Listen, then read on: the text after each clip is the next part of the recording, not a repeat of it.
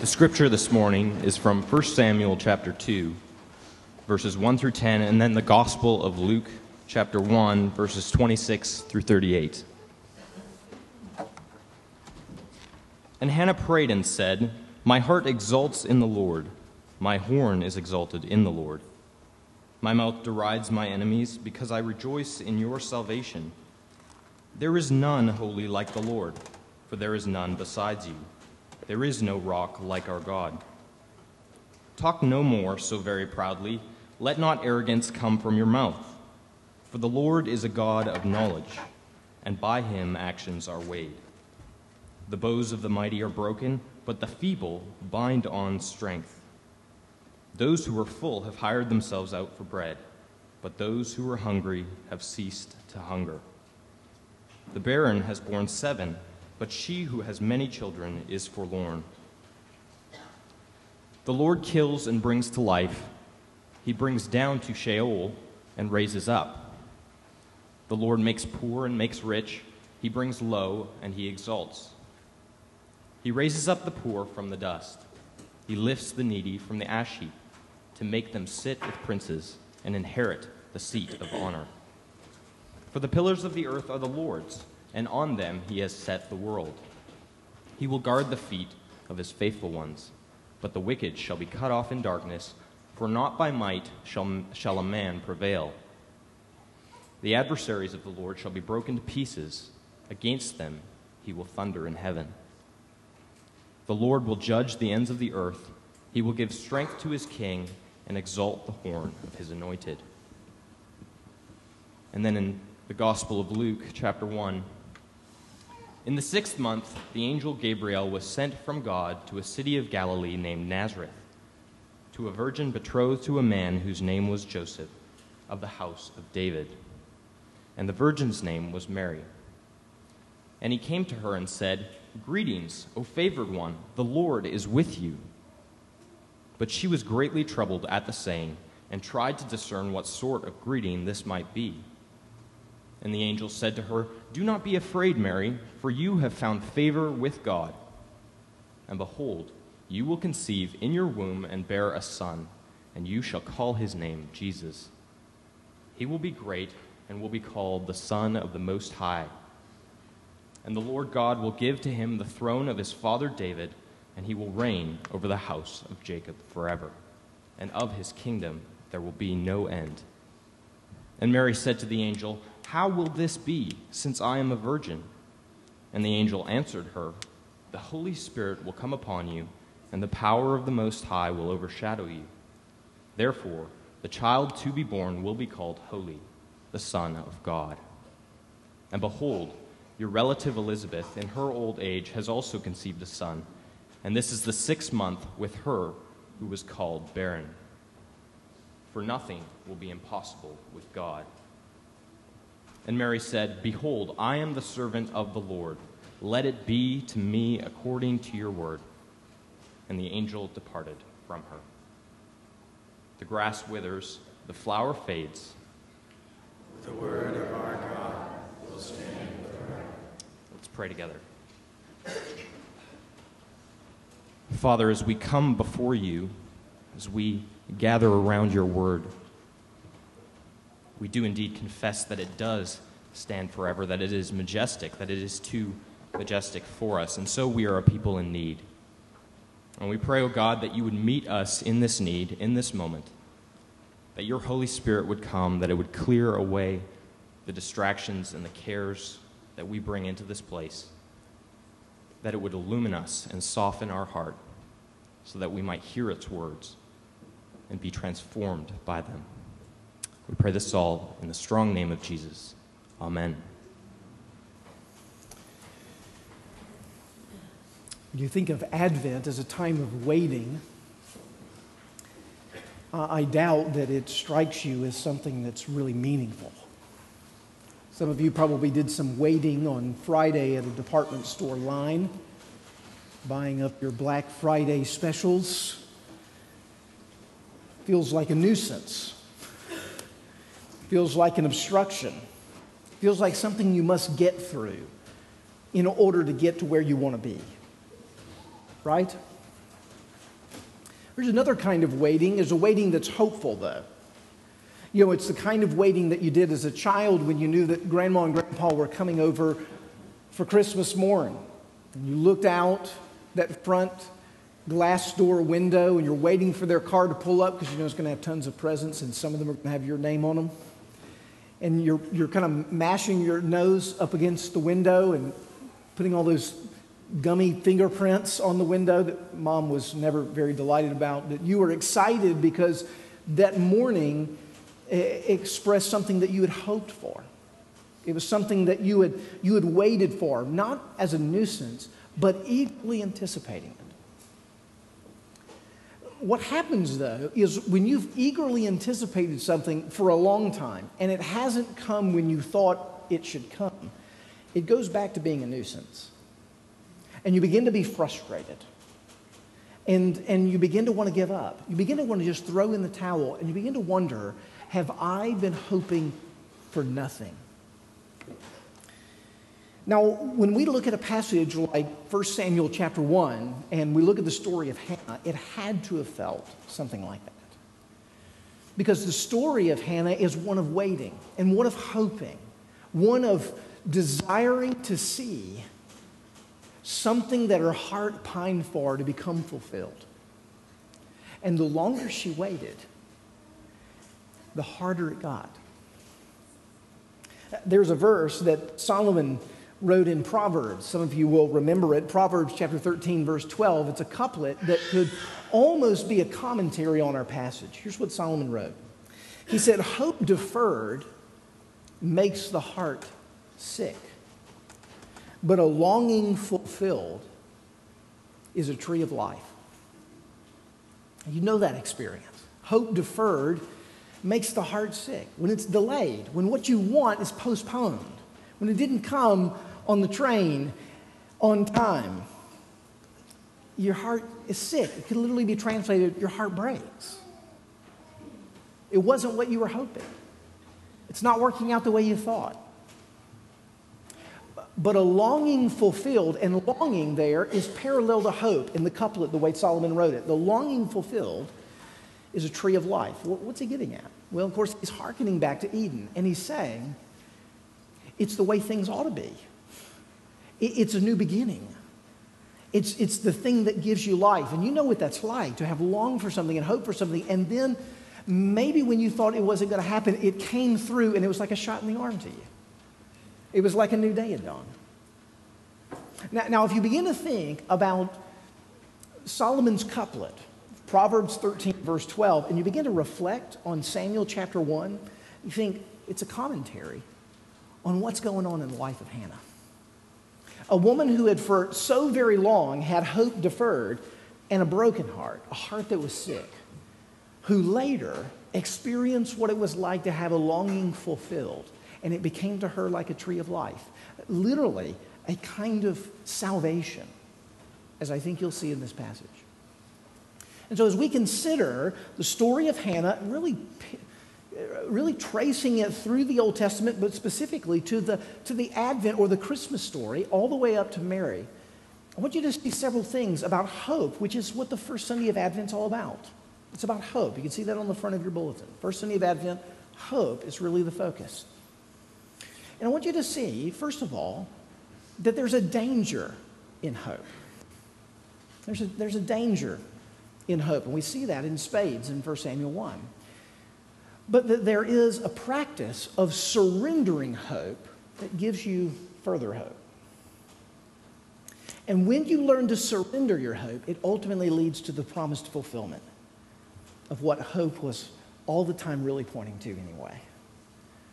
There's a danger in hope, there's a surrendering of our hopes, and then there's a promise when that hope is ultimately fulfilled.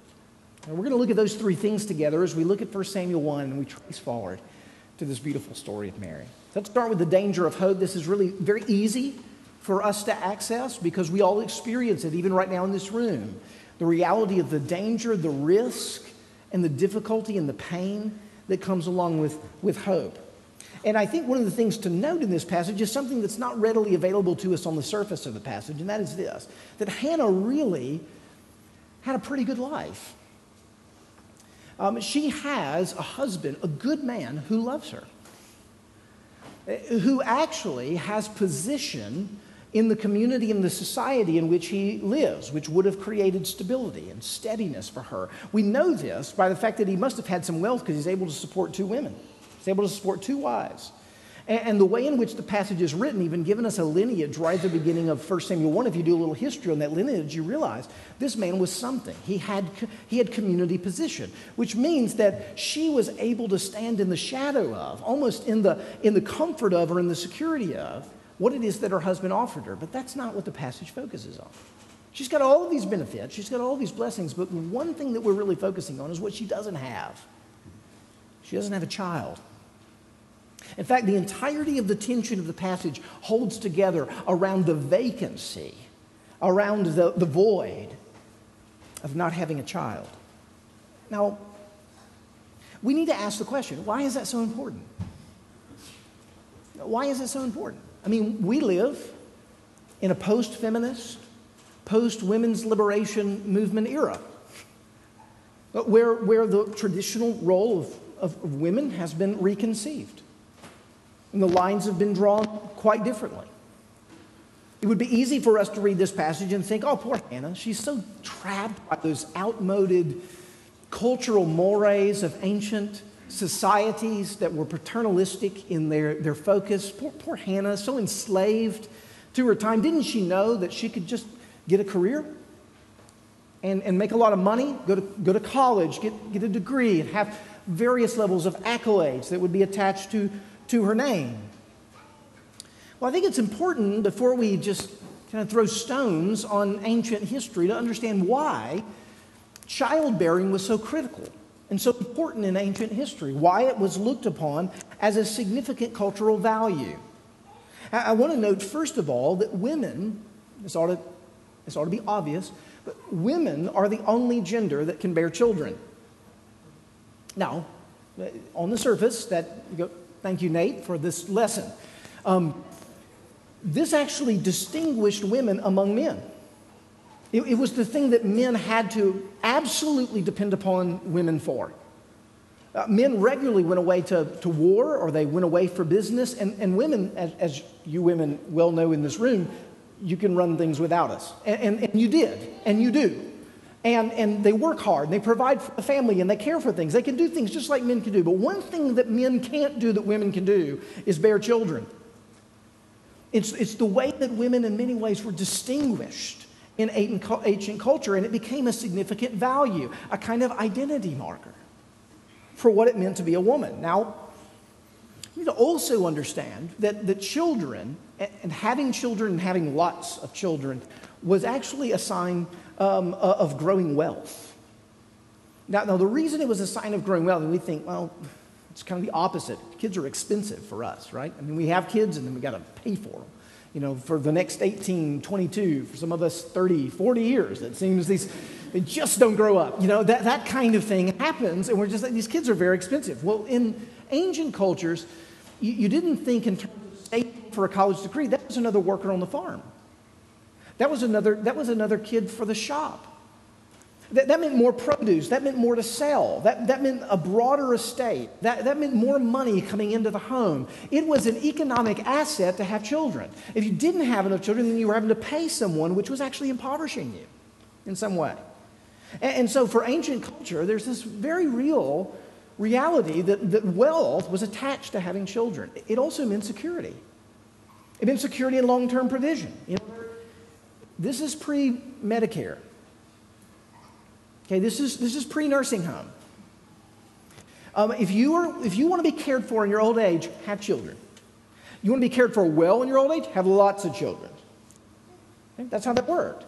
And so it was, it was a way of actually securing not only the estate and the lineage and the passing down from one generation to the other, it was a way to actually flood the family with security and with wealth and with protection.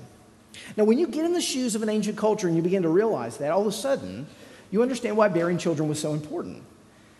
And you might understand why bearing children was such a weight on women. And to not bear children was a tremendous disgrace. Now, if you live in a culture if you live in a culture that the dominant message and reality for women is bear children, lots of them, and you can't, how do you feel? Like a failure. Like a failure. It, first of all, it's a disgrace to your husband. That, that's how Hannah would have experienced it culturally with Elkanah. He, he gives no indication that he levied that upon her, made her feel that way, but she, it would have been there. It would have been there in, in her heart. You had children for your husband. It's the way it was conceived in many cases. It was a part of the, it was a part of what he was going to be passing down. She would have felt that. She would have felt that loss of not fulfilling the calling of what was the cultural ideal of what women were in the time. It, even as the text indicates, there would have been the feeling that maybe God is, himself has turned his back on me, that I'm accursed of him. We're actually described here in First Samuel one that God is the opener and the closer of the womb. In fact, these would have been not uncommon assumptions. These would have been operating beliefs that would have been in and around the community that Hannah existed in. Now, now if, if that weren't enough, hopefully you're feeling the pressure. If that weren't enough, she's in a polygamous marriage with Fertile Myrtle. I mean, every moment that Hannah's turning around, Peninnah is having some birth announcement being sent out through the mail. She's putting some ultrasound picture on the refrigerator. I mean, this is, Hannah had to live within the context of another woman whom she shared her husband with, who was living up to the cultural ideal. You can feel this, right? It's a good thing women are not under these pressures today. Hopefully you hear my sarcasm. In our reconceived roles, right? She could have gotten a career, or in the modern society, she could have felt the pressure of having to be beautiful, like every model that's on the runway, or have gotten lots of money, or lots of degrees, or made a name for herself in our individualistic society. None of you women feel those pressures, right? Of course you do. And you have to do all that and have a family somehow, right? Every culture's like this. Every culture has expectations and ideals, and usually within those expectations and ideals, there's things that are very redeemable, very good. Childbearing is wonderful. As, as long as it doesn't become an idol, as long as it doesn't, a child doesn't become a savior, and that's a struggle. It's as much a struggle as it were for, in, in some ways, uh, a man to not get his all of his strokes from his job. And, and really, we just what we really do is just swap various hopes in earthly things that will bring us fulfillment. And this is a struggle. It's a struggle that we all live in. And to, to more or less degree right now, as we sit in this room, that narrative is playing out in your heart and my heart together. So here is Peninnah, she's just rubbing it in Hannah's nose. I mean, literally the text says, provoked her grievously to irritate her. Provoked, grievously irritate. This is bad. This is bad. This is turmoil. Now, here, here's where I want you to, I want you to step back and I want you, right now, do you like Peninnah? Not very much, right? She's just not God. I want, I want you to like her a little bit. Better, I want you to have compassion on her. Very often, when we are attacking someone else, it often is because there is something missing inside of us. And I think the text tells us very clearly that that's the case with Peninnah. And, and, and she actually deals with a similar but different void in her heart as she looks at Hannah. What, what do I mean by this? Well, scholars have argued, and I think appropriately, that, that Peninnah really deals with jealousy of Hannah. And that's why she pours into her this great irritant, this grievous frustration about not having children. Now, where am I getting that? Well, if you'll look with me at First Samuel chapter one, verse four, you'll read this verse. On the day when Elkanah sacrificed, he would give portions to Peninnah, his wife, and to all her sons and daughters. And listen to this. But to Hannah, double portion because he loved her. Oh, there it is. Now, both women are missing something they really want. Both of them are. Hannah looks at Peninnah and thinks, she's got it made. She's got, she's got all the children. I want a child. I don't want my arms to be empty. But Peninnah, who looks at all of her children, who was, which was the cultural ideal, but then looks at her husband and realizes she does not have his affectionate gaze. She does not have his heart. She has done everything she knows to earn his affection through children, and it's not working. And, and Hannah, though losing the, the void, having the void of not having children, Peninnah's there with her, and having the void of not having a man, which is two very typical female idols at war in the midst of this passage. Uh, I'm not anything unless I have affection from a man. I'm not anything unless I have a child.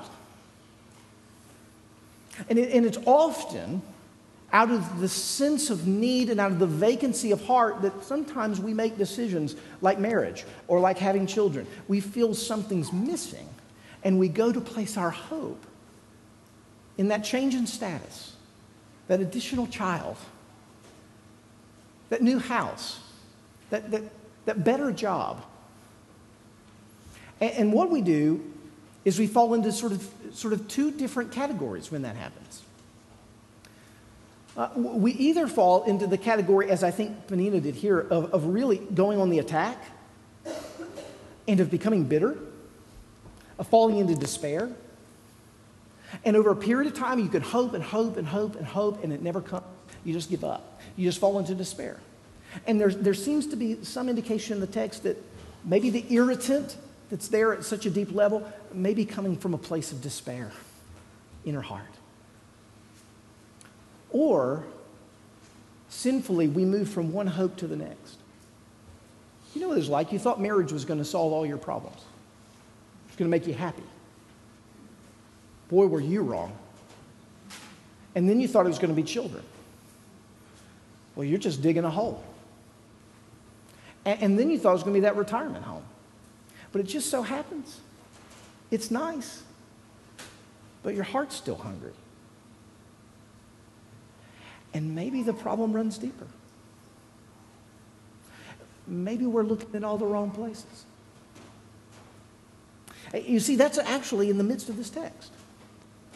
Is two women who are searching for very common things to gain fulfillment, both thinking the other has what they need, and neither can achieve it in one way or another. But only one of them turns to God in prayer.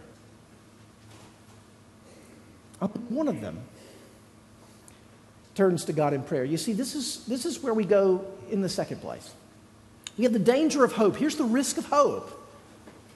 It might be unfulfilled. And then it's often sinfully laden. So we look to things that they can never provide us. And so we live unfulfilled even if we get the things we want.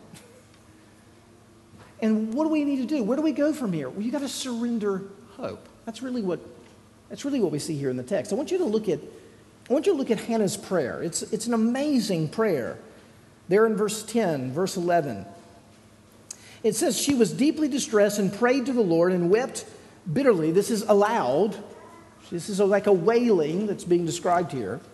And she vowed a vow and said, O Lord of hosts, if you will indeed look on the affliction of your servant and remember me, and not forget your servant, but you will give to your servant a son, then I will give to him, I will give him to the Lord all the days of his life, and no razor shall touch his head.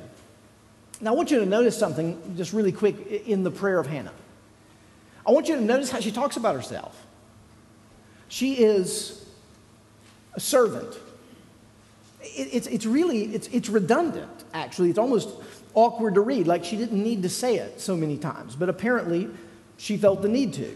If you will look on the affliction of your servant, if you will not forget your servant, if you will give to your servant a son. Now, what's up with this? Well, in ancient times, a servant was someone who's known a thing. Had nothing to their name. It's someone who couldn't own property. It's someone who couldn't even make decisions about their own time or resources. They couldn't make demands on other people. Even the children of servants weren't considered the children of servants. They were considered the children of the master. He's the one who had rulership over those children.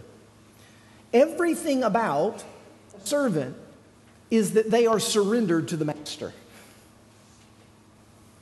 As Hannah comes to the Lord in prayer, she doesn't come with her list of petitionary demands, bargaining with the Lord. Lord, if you do this, then I'll do this, and if I do this, then you'll do that. She comes as someone with absolutely no rights. She comes as someone who says, Lord, I'm your servant. And if you look upon your servant, and you remember your servant, and you give a son to your servant, here's what she says. I'll give him back to you. I'll give him back to you. Now, I want you to, I want you to see how remarkable this is. Hannah has for years ached for a child. She has longed to experience what it is like to have a child of her own. It was her greatest earthly hope, and we know that she had even good motivation in the desires for that. But now, after long years of that hope being deferred, of her heart being broken, she's gotten to a place where she no longer puts hope in having a child for herself. She only puts hope in having a child if it's for God,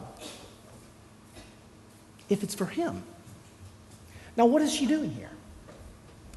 I would like to suggest to you that in saying that, Hannah is surrendering her entire life to the Lord. Because if children, and the bearing of children was the cultural ideal, if that's what it meant to really be a woman, if you wanted to be something, if you wanted the world to look upon you as some kind of local hero, have children, have lots of them. And Hannah's saying, Lord, if you give me a child, I'm going to give it right back to you. Now, what is she saying by that? She's saying, Lord, I acknowledge that my identity is not wrapped up in childbearing. That I don't have to feel good about myself by what the world tells me I need to be. But I know that childbearing is a good thing. It's the way you've made it.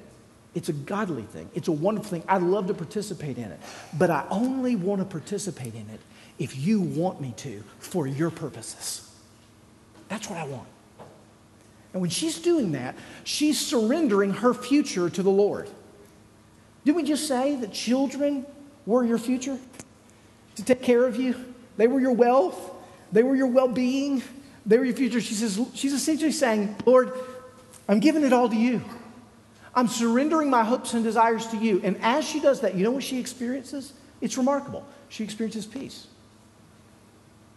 She experiences peace. Now, how do I know that? Well, look with me. Look with me in verses seventeen and eighteen. This is after Eli thought Hannah had been sipping on the bottle too long. And Hannah relays to him her deep distress over not having a child. And then in verse seventeen, Eli says this, "Go in peace. Let the God of Israel grant your petition that you have made to him." And then Hannah responds, "Let your servant," there's that word again, "let your servant find favor in your eyes." And here then we have a little picture, little cameo description of Hannah. "Then the woman went her way and ate, and her face was no longer sad." Now, here's what's remarkable about that. It's in the next verses that we find out she's going to have a child. Not here. One minister I was listening to said if she was really bargaining with God, the rhythm of the passage would have been prayer, pregnancy, peace. But that's not the rhythm of the passage. It's prayer, peace, and pregnancy. Why is that important? It's important because it tells us that Hannah's hope is not in a child for herself. Hannah's hope and the God who gives children. That's different. That's fundamentally different. She has placed her life, she surrendered her hopes unto the Lord. She doesn't want it unless the Lord wants it. And if the Lord gives it, it's his anyway. She's actually saying, I'm going to give him back to you because he's yours in the first place. She's actually making a statement that's true for every parent and grandparent in this room. That your kids are not your own. They're his. You're a steward. He's the master. It's, it's not you that's in view. You think of your children. It's God that's in view. How does he want you to raise his children? What does he want to do with his children that he's given you? And Hannah has now gotten to a place where she no longer has to gain her sense of identity, her stability. You know how badly she wanted to hush up Peninnah? And it's no longer a thing for her. Only if God wants it, and only if he wants it for him. Now, when, when she gets to this place, it's, it's a reminder, and you see this showing up in her heart, it's a reminder of what Jonathan Edwards taught us. Jonathan Edwards, in several different places, but in, but in one place in particular, he says, God, through suffering, through deferred hope, which is really what often suffering is, it's, it's not getting the relief or the fulfillment of what it is we want, whether it's healing from a sickness, whether it's the gaining of a child in this context, whether it's the landing of a job, whatever it is. It's deferred hope. Whatever the suffering and pain is there, he says, God is wise to not give us what it is we want when we want it. And he said the reason for that is because if he always gave us what it is that we wanted, in the moment that we wanted it, we would trust in that thing and not in him.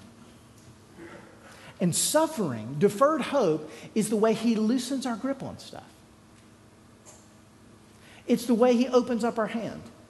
And God is like this. He's so loving and so kind to us that he's unwilling to give us things, in many cases, that are good because he knows we'll turn them into idols. And one of the ways that he expresses his love to his children is he disabuses us of our trust in things, and he gets our gaze pointed towards him. And in the moment where you can say, God, give it to me or don't, I'll receive it and then I'll release it. At that moment, he goes, you're ready to get it. You know when you're ready to give a, get a good gift from the Lord? When you don't care whether or not you're going to get it or not. Only if it'll bring glory to him. That's when you know you're ready. That's when you know you're ready. Your heart at that point has now been lodged its hope in God and not in the stuff that God gives. The stuff that God gives is just a way to honor him. It's just a way to glorify him. And he has become the central focus of your life. And Edwards says it's the wisdom of God not to give us the things that we want when we want them. He conditions our heart through suffering. As one of my colleagues at First Pres in Jackson, Mississippi used to say, it's the afflictions of life that wean us from the affections of life. That's exactly right. And it's not to say childbearing's not important, career's not important, job's important. Certainly it is. Those are good things from the Lord, but they're not ultimate things. And if you hold them as ultimate things, they'll break your heart. They'll break your heart. It'll break your heart to have children, and it'll break your heart not to have children. It will. To not have children will break your heart, but later your children will break your heart. They will. Just wait. They will. It's painful. But it's through the pain that God's kindness is underneath, because he's showing you that's not where your that's not the eggs your basket need to be. Your, your they need to be in, in me. I'm your hope. I'm the only one that you can hope in. If if, if Hannah trusts in Elkanah, he's going to die. He's going to go the way of all the earth. So are her children. They can't give her what her heart really wants. She's got to place it in God, and so do you, and so do I. And this is where this surrendering of our hopes to God leads us to the promises of hope, the real promise of hope. Because in verses nineteen to twenty, we see that Hannah's request was answered. She had a child.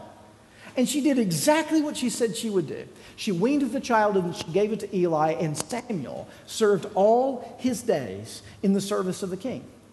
And what we find is that Hannah, when she releases Samuel into the entrusted hands of Eli, she, she prays again. I love this about her. She prays on the front end and she prays on the back end. And when she prays on the back end, when she, she prays before she receives, and she prays when she releases. And when she releases, this is what she says. Verse four, First Samuel two. The bows of the mighty are broken, but the feeble bind on strength. Those who were full have hired themselves out for bread, meaning they're now in want. But those who are hungry have ceased to hunger. And then listen to this. The barren has borne seven sons, but she who has many sons is forlorn. Now, now the seven sons being described here is almost, almost assuredly symbolic. It, it's a number of completion. The one who had no sons actually in God has seven sons, fully complete. But the one who has put all of their stock in sons, they're forlorn. And you can't help but think of Peninnah and the story of Hannah, played out there in that verse, where she is teaching us not place our promise in the stuff of this world. And Hannah's identifying very clearly the pattern of Scripture, which is to say that God uses the broken things. God uses the hurting things. God uses the weak things. God uses the barren to bring forth this fullness. That's how he does it. It's not the people who have it together. It's not the wise. It's, it's not the elite. It's not the rich. It's those who know that they're not all of those things, who can really tell the truth on themselves. Those are the ones whom the Lord really uses. Because you see, Hannah knew the biblical narrative. She knew that it was Sarah, in the midst of her barrenness, who brought forth the promised seed of Isaac. She knew that it was Rebekah, who brought forth the father of Israel in her barrenness, a man named Jacob. She knew it was Rachel, who in the midst of her barrenness brought forth one of the great rescuers of Israel, Joseph. And she doesn't know, but the narrative of Scripture tells us that one day Elizabeth, right before the Savior would come, a woman in old age who'd been barren all her life would bring forth the very forerunner of Jesus Christ himself, John the Baptist. You see, all of these figures throughout the biblical narrative teach us that God's greatest strength is using our weakness. That it is no obstacle for him to go against what it is, it looks like our resources are, and to create something beautiful out of it. In fact, one of my favorite commentators on this particular passage, Ralph Davis, says this: Hannah shares in the fellowship of barrenness, and it is frequently in this fellowship that new chapters in Yahweh's history begins. God's tendency is to make our total inability his starting point. Our hopelessness and our helplessness are no barrier to his work. Indeed, it is our utter incapacity that is the prop he delights to use most for his next act in redemption. Hannah knows this. She knows it because at the very end of her song, in First Samuel chapter two, she speaks of one who is coming as a mighty king who will be strong, one who will be the anointed one. You know what the word is there? It's the word Messiah. She, she knows out of all of this brokenness, out of all of this emptiness, she, God does, creates fullness, and it's going to be true of a Messiah. And almost everybody believes that she's forecasting the rise of David, which her son, by the way, Samuel, would anoint to be the successor of Saul. And we would all believe that, and that's all true if it weren't for Mary. Because you see, it's Mary who actually sees the longer narrative that Hannah was not privy to at the point in time in which she lived in eleven hundred B C. It was Mary who would take her Magnificat that beautiful song that she sang after she visited barren Elizabeth. She would take the words of Hannah and she would recast the song of Hannah from First Samuel two into a beautiful new song of redemption that we know today in Luke chapter one as the Magnificat of Mary. And it's no surprise, is it, that Mary, when she hears the words from Gabriel, which we read this morning, you know what she says? She says, "I am the servant of the Lord. Let it be done to me according to his word." Do you, do you hear what she's doing? She's surrendering. She's doing exactly what Hannah did. Now, here's why we know she's surrendering. Hannah dealt with the scourge of barrenness in her culture. But Mary was going to deal with the scourge of a child out of wedlock. It was a very different reality. One too old to have a child, one too young. And both would have to fight the cultural rumors and gossip about themselves as Mary began to talk about an angel appearing to her and having a virgin birth. I bet that went over like lead. Nobody believed that. But Mary said, "I'm the servant of the Lord." That would mark her. That would scarlet A her. And she said, "Let it be done to me according to the word of the Lord. I'm his servant. I surrender myself to him. Whatever he desires and whatever he wishes." And we know that Mary fulfilled that because, like Hannah on that cross, as she looked up to her son, her firstborn baby, she was giving up. Of course, she had given up a long time ago. He was to be dedicated to the ministry of the Lord. But interestingly, as she was giving him to the ministry of the Lord, God was giving him to her, because her son became her Savior. And in that moment, what we learn is that we are saved through childbearing, through the bearing of Christ, the one child who is the Redeemer of the world. Let's pray. Father in heaven, we would ask that the beauty of this truth not be lost on us right now, but that we would, in the confidence of, of your Spirit that only comes in you,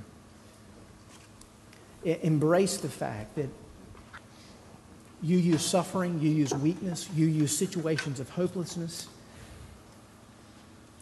to bring forth the greatness of yourself and to surprise us with your salvation. Lord, today in this room, there are hearts from all different types of backgrounds and situations and circumstances, and you know them all, and you know what they need. Father, give us ears to hear, hearts to believe, and wills to follow everything that you have shown us. We ask this in Jesus' name. Amen.